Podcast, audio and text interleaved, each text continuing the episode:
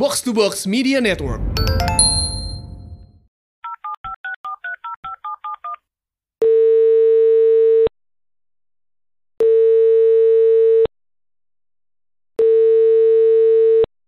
Hai, ini Fajar. Lo masih ingat kan nama gue? Fajar, Fajar yang itu loh. Yang begonya gak ketulungan. iya, yang nyaris gak naik kelas kalau gak ada temen yang namanya Mariana. Cewek sangar yang doyan banget marah-marah. Cocok banget kan sama si Kenta yang doyan yang ngomong kasar. 10 tahun kenal mereka, gue masih heran. Kenapa gue masih betah temenan sama mereka yang mulutnya pengen gue sumpel pakai kanebo. Udah inget belum? Belum ya? Fajar yang ke mana-mana bertiga sama Mariana sama Kenta. Kenta itu sobat gue dari SMP. Yang duitnya nggak habis-habis. Kalau dipakai traktir Mariana, jajan basreng cobek di kampus. Kadang gue nggak enak sama Kenta. Ke mana-mana gue pakai mobilnya dia. Kerjaan gue tinggal duduk manis aja di samping dia. Tapi Kenta baik banget. Dia nggak pernah keberatan temenan sama gue yang nggak punya kelebihan apa-apa. Udah inget kan? Iya, itu Fajar yang terkenal baik banget di sekolah. Terkenal baik juga loh di kampus. Gue gak ngadi-ngadi. Emang bener kok. Gak ada yang pernah lihat gue marah. Karena emang gue gak pernah marah. Eh, pernah sih sekali. Waktu Mariana gak mau nyerita apa-apa pas mantan gue dibawa sama polisi. Gue terpaksa marah-marah sambil mohon-mohon sama dia buat nyeritain yang dia tahu. Dan amarah gue makin jadi. Pas tahu waktu Mariana masuk IGD gara-gara babak belur dan bilangnya dirampok orang. Ternyata dia digebukin sama mantan gue. Dan itu nggak cuma sekali. Udah ingat kan ya? Iya, Fajar yang itu.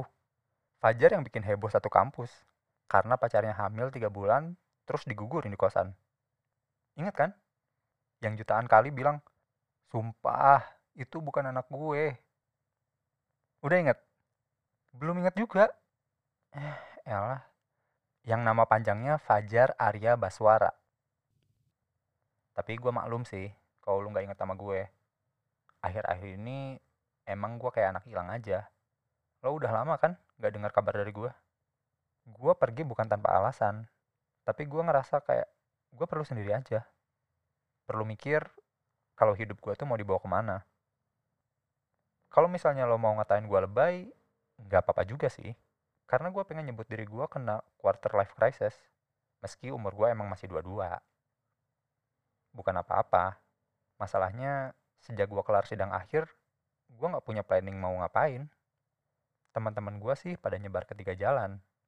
Lanjut kuliah apoteker, kerja, atau kawin. Gue bingung. Pengen sih lanjutin apoteker. Tapi gue pengen ngasih bokap nyokap gue nafas dulu kuliah apoteker tuh udah setara kuliah S1 gue. Gue pengen sih kerja, tapi gue bingung juga. Karena kemampuan akademik gue standar banget. Kalau kawin, jelas bukan pilihan. Lo inget kan apa yang terjadi sama mantan gue? Ah, elah. Masa harus gue ingetin juga? Itu loh, Nita. Ah, gak inget. Ya udah, gue ceritain gue kenal sama Mita itu pas SMK. Dia satu sekolah sama gue, tapi kita beda kelas. Mita itu bisa dibilang cewek paling cantik di sekolah.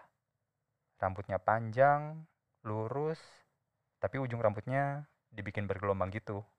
Rambutnya warna coklat tua, cocok banget sama kulitnya yang putih bersih. Lebih mirip orang luar negeri ketimbang si Mariana. Dia mah rambut doang yang coklat. Wajahnya Indo banget kagak ada Belanda-Belandanya. Mita berponi, tapi jarang-jarang gitu, tipis. Buat gua sih jadi manis banget. Dia ke sekolah jarang dandan. Ah, dia mah nggak dipoles apa-apa juga udah cantik. Alisnya nggak perlu digambar. Bulu matanya lentik, hidungnya mancung, bibirnya tipis warna merah. Kalau dia senyum, ada lesung pipinya. Tinggi dia setinggi pundak gue tipe-tipe cewek yang buat gue enak buat dipeluk. Soalnya gue selalu ngebayangin kalau punya pasangan tuh pas meluk gue bisa naruh dagu gue di kepalanya. Terus dia bisa benamin mukanya di dada gue. Ya, dada gue nggak bidang sih. Tapi gue yakin masih enak buat dijadiin tempat nyembunyiin muka kalau lagi nangis. Gue gak pernah naruh hati buat Mita. Gue sadar diri. Gue gak ganteng, gue gak tajir, gue juga gak pinter. Gak usah jauh-jauh lah. Kalau dibandingin sama Kenta, sobat gue itu menang banyak dari gue. Jadi ya, gue gak pernah ngarepin Mita. Yang populer di sekolah aja, sama dia ditolakin. Kalau gue nyoba nembak dia, pasti diketawain sama anak-anak kehidupan percintaan gue gak perlu dikhawatirin sebenarnya karena emang gak ada awalnya. Awalnya gue gak mau mikirin hati. Gue udah diribetin sama nilai gue yang pas-pasan. Dan gue udah cukup diribetin buat sabar tiap Mariana nerangin pelajaran ke gue dan ketika gue gak ngerti dia ngatain gue bego. Si kentang juga sama aja malah ngetawain gue. Masalahnya kalau gue gak naik kelas gue bakal di DO kan mending gue mikirin sekolah ketimbang mikirin cewek tapi pas gue naik kelas 12 Nita nembak gue gue makin terkenal coba. Yang lain ditolakin eh gue malah ditembak. Terus karena gue ngiri sama si kentang yang udah punya pacar dan nilainya aman-aman aja ya gue terima. Toh gue punya Mariana yang bakal terus nyuruh gue belajar padahal gue nggak lupa. Waktu pacaran sama Mita kita nggak ngapa-ngapain. Maksudnya ya jarang banget jalan berduaan gitu. Momen kita tuh cuma berangkat sama pulang ke kosan doang. Kosan dia beda arah sama kosan gue tapi gue nggak pernah masalah. Toh gue termasuk yang suka bangun jam 3 pagi buat aktivitas. Ngatur waktu biar bisa nyempet minta dulu mah gampang. Udah keukur sama gue kalau jalan perlu berapa lama. Iya jalan. Pas kuliah jemput Mita pakai angkot. Gue ditawarin motor sama bokap gue tapi gue nggak mau sampai lulus kuliah gue nggak punya motor. Nita itu enak banget diajakin ngobrol. Segala hal bisa diobrolin sama dia. Dan gue rasa itu alasan dia nembak gue gue orang paling ramah di sekolah. Gue bisa ngomongin apa aja dari yang bercanda sampai yang serius. Dari janji-janji presiden sampai perdebatan antara bubur diaduk dan gak diaduk. Gue klop sama dia. Gak pernah ke mana-mana emang. Tapi gue rasa itu cukup buat kita berdua. Mita juga gak pernah marah kalau gue habisin waktu di kamarnya Mariana. Mereka satu kosan. Kamarnya Mariana di lantai satu, kamarnya Mita di lantai tiga. Gue paling ngobrol bentaran doang di depan kamarnya Mita. Terus turun dan sampai malam di kamarnya Mariana. Ngapain? belajar lah gue mah gak macem-macem orangnya orang-orang aja yang mikir gue suka macem-macem jangankan macem-macem sama Mariana. Gue kalau nyentuh dia tanpa izin kayak sengaja ngegeplak kepalanya dari belakang habis gue dikeplak balik sama si kentang. Pacaran sama Mita gak bikin nilai gue turun. Emang bisa ya? Nilai gue jauh lebih jelek lagi.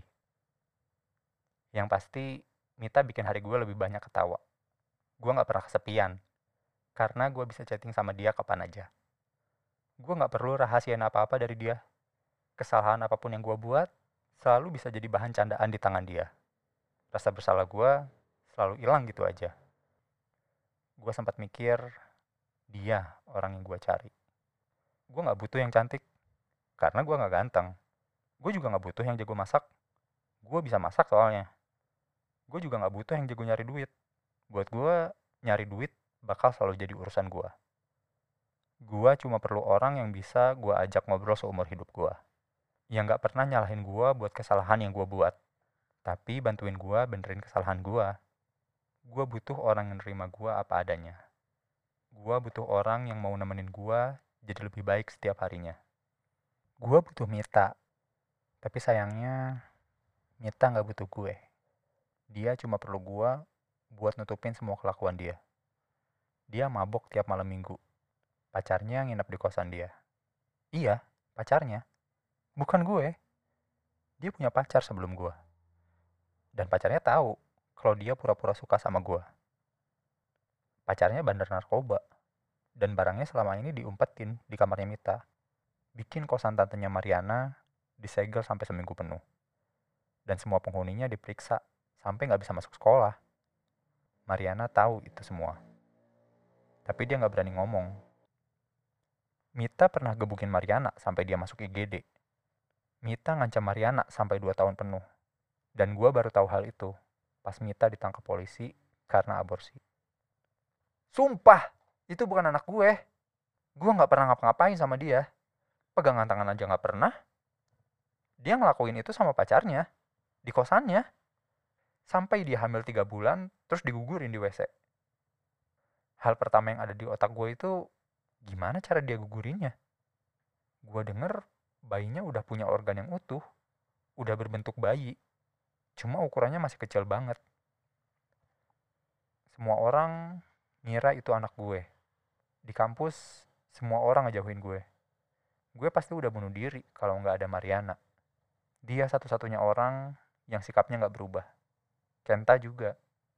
Tapi si Kenta beda kampus sama gue. Jadi gue cuma punya Mariana. Gue sayang sama dia. Dan jauh lebih sayang pas tahu dia ngadepin mantan gue sendirian. Untungnya Kenta nggak nyarahin gue. Dia tahu kalau gue selalu menganggap semua orang itu baik. Udah kejadian itu, gue punya dua masalah. Pertama, orang-orang gak suka sama gue. Dosen aja cuek pas gue nyapa, teman-teman gak ada yang mau sekelompok sama gue. Kayaknya perlu setahun setelah gue dinyatakan gak bersalah, orang-orang baru mau ramah lagi ke gue. Gue gak pernah suka sama siapa pun setelah Mita. Gue ngerasa nggak ada cewek yang bisa gue percaya selain Mariana. Sebaik Mita aja, ternyata ngehianatin gue. Padahal gue udah mikir, kalau dia yang pertama dan terakhir buat gue. Udah tiga tahun sejak Mita diseret keluar kamar kos sama polisi. Dan gue masih gini-gini aja. Jomblo, nggak punya kerjaan, lulus nilai pas-pasan. Itu masalah gue yang kedua. Nggak cuma nggak ada cewek yang mau sama gue, tapi nggak ada juga yang mau nerima gue jadi pegawai. Gue ikutan semua rangkaian rekrutmen yang diadain di kampus, dari apply sampai wawancara. Gue nggak diterima di mana pun. Dikala Kenta jadi bos kafe dan toko, dikala Mariana udah jadi asdos pas di semester akhir, gue masih nganggur aja. Masih nggak tahu mau ngapain. Padahal udah wisuda. Ribet kan hidup gue? Gue pikir gue bakal baik-baik aja. Gue pikir kalau gue baik ke semua orang, semua orang juga bakal baik ke gue. Tapi ternyata enggak. Ada orang-orang yang ketika dibaikin, malah jahatin, malah manfaatin. Gak peduli resiko yang bakal gue alamin. Yang penting win solution buat mereka. Orang-orang selalu nanya, kenapa gue gak pacaran aja sama Mariana? Jawaban gue cuma satu. Kalau emang gue ada hati sama dia, gue udah macarin dia dari dulu. Kelar kuliah, gue kawinin. Tapi nggak gitu. Gue bukan tipe dia. Dia nggak suka sama gue. Dia mau jadiin gue sahabatnya. Tapi nggak pernah kepikiran buat ngejadiin gue suaminya. Mariana sukanya sama Kenta. Tapi dia nggak pernah bilang. Buat dia, persahabatan kita lebih penting ketimbang perasaan dia. Kok gue malah ngomong ke mana-mana sih? Perasaan gue, gue cuma mau bikin lo inget sama gue deh. Apa?